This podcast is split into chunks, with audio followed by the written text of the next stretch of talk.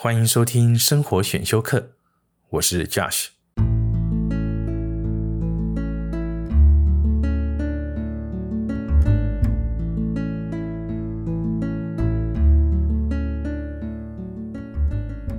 你也有拖延症吗？你是否曾经给自己定过某个目标，但总是迟迟无法完成，甚至可能都还没开始？让我们一起聊聊拖延症。还有可以如何改善吧？假设有一个学生下礼拜就要期末考了，他的心里有个声音告诉自己该开始读书喽，但是一想到读书就觉得好烦哦。这时候心里就出现了另外一个声音：那个某某 YouTuber 今天应该发布新影片了吧？好想看哦。经过一番天人交战以后。决定折中妥协，先划个手机，看个 YouTube 影片，等一下看完了就开始读书。等了一下之后，再等一下，可能不小心又多看了几个影片，然后突然发现，什么？已经这么晚了？啊，算了，反正下礼拜才考试嘛，时间还很多，明天再开始读吧。明天我一定会认真读。这个学生是你吗？我不知道是不是你，但这就是以前的我。说到这里，我先打个岔，讲一个小小的经历。以前我在美国读书的时候，喜欢跟朋友去一间在加州圣地亚哥附近的一家吃到饱自助餐餐厅。那间餐厅门口有一个招牌，上面写着一行大大的标语：“Buffet today, diet tomorrow。”意思就是今天吃到饱，明天再减肥。这种事情我们应该都干过不少次吧。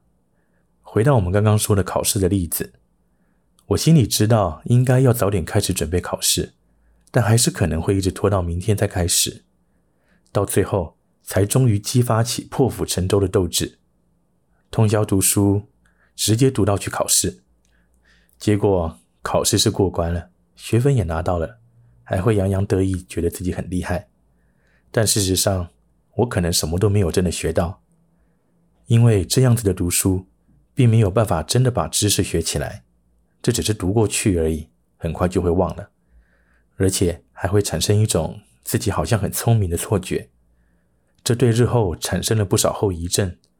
所以我毕业一段时间以后，开始主动自修的课题，有一部分其实是回去读以前学过的东西，因为不但忘了差不多了。有些还一点印象都没有。在学生时期，或许还可以用临时抱佛脚的方式来过关，但如果你已经出了社会一段时间，就知道在职场上恐怕没那么容易打混。就算很幸运，同样的策略仍然奏效好了，但你真的会想要一直这样得过且过吗？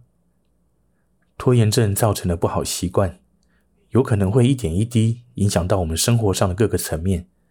也可能会互相造成连锁效应，对我们的影响越来越广泛，也会越来越深远。久而久之，我们可能就会觉得，我就是懒散，这就是我的个性。如果能改的话，早就改了。然后也会变得对自己越来越没有自信，最后也就习惯妥协了，接受了自己这样子的事实。但是，这真的是事实吗？其实。拖延症并不是个性问题，实际上可能跟个性完全没有关系，它只是一种习惯。习惯是可以改变的，而且可能没有你想象的那么难。在我们的大脑中有一个部位叫做 insular cortex，中文叫做岛叶。岛叶跟我们对于痛苦的感知有很密切的关系。当我们想到某件让我们感到痛苦的事的时候，比方说考试。我们大脑中的这个部分就会启动，让我们想要把注意力转移到其他会让我们觉得开心的事情上，像是划手机或是看 YouTube 影片之类。简单来说，就是先耍废一下再说。这样做可以短暂获得快乐的感觉，也可以平缓痛苦的感觉，至少一时之间可以。我们要改善拖延症。首先要主动观察自己拖延症的模式，因为拖延症是一种习惯，这个习惯可能已经存在很久了，所以有时候我们可能自己都不知道自己的拖延症已经启动了，就这样让时间不知不觉的流逝。通常在我们想到下个礼拜要考试，或是下个礼拜公司开会我要上台报告这些事情的时候，会开始觉得烦躁，觉得不舒服。这就是拖延症的开关要被启动了。这个启动的开关可能因人而异，或是因情况而异。想到考试或上台报告的时候，觉得很厌烦，这是一种开关。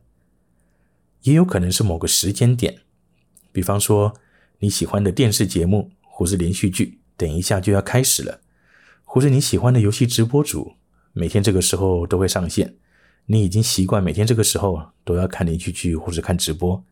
所以，就算书读到一半，或是还没开始读，也会想要把书先抛到一边去，看完连续剧或者直播再回来读书。还有可能是地点，比方说你家的沙发或是床非常舒服，可能你一看到就想跳上去。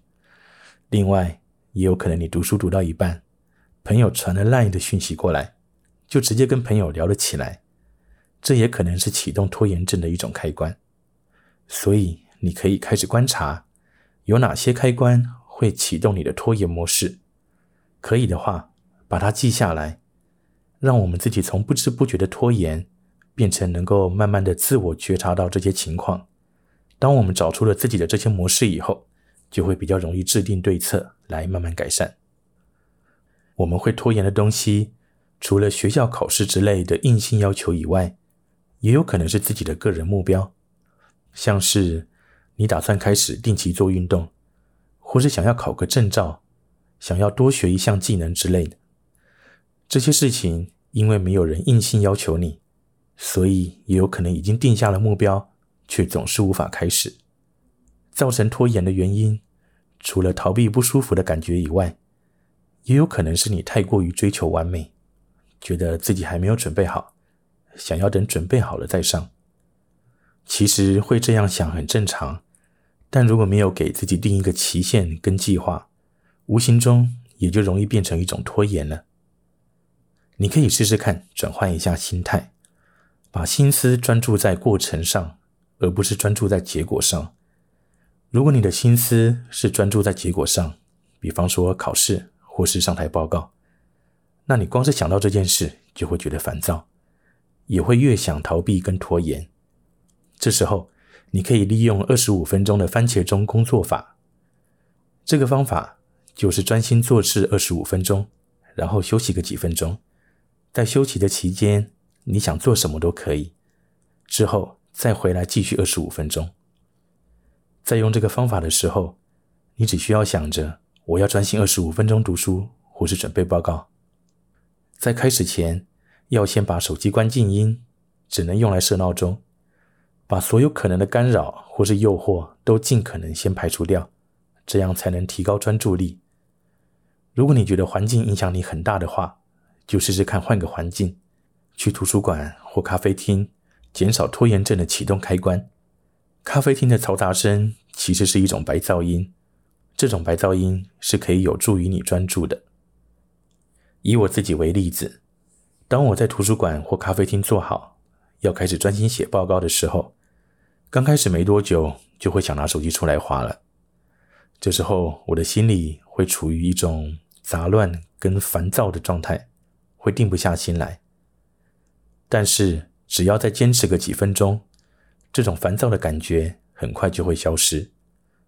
我自己的经验最长大概十到十五分钟，我的心态就会从一开始的毛毛躁躁，慢慢变成一种安定的状态，然后。我就会习惯这种状态。二十五分钟以后休息个五分钟，手机可以拿出来划一下，然后再下一个二十五分钟就会比上一个还要更容易。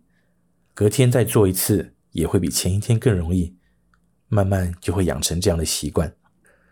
但要记得一件事哦，这个方法不是让我们拖到最后一刻才来用的，所以最后一个重点就是要事先制定好一个计划。不知道你有没有写行事历的习惯呢？这是一个可以培养的好习惯，在你的记事本或日历上先写下你明天要做哪些事，列一个清单出来，让自己心里先有个底。最好也先计划最晚几点钟以前要把事情全部做完，这样子，在你每天把事情做完以后，就会有剩下的时间可以犒赏自己，可以真正自由的享受这段时间。除了可以好好放松以外，心情也会更好。最后，我再整理一下刚刚说到的几个重点。拖延症是一种习惯，是可以改善的。我们可能都有自己的拖延症开关，把这些开关找出来，然后慢慢减少或排除。当我们的大脑想到必须要去做某件讨厌的事情的时候，不要把心思专注在这件事的结果上，而是专注在你现在应该要动手做的事。试试看，用二十五分钟番茄钟工作法。一开始要做的时候。我们可能会觉得痛苦，但只要踏出第一步，我们其实很快就会进入状态。最后，保持写行事历的好习惯，把隔天要做哪些事，在前一天就先写下来，这样我们自己会比较容易在潜意识中就先做好准备，隔天要执行的时候会比较容易。也可以尝试定下每天最晚几点钟以前要把事情做完，这样子剩下的时间。你就可以好好放松了，也不会有内疚感，因为这是你应得的奖励。希望今天的内容能对你有点帮助，谢谢你收听，我们下次见。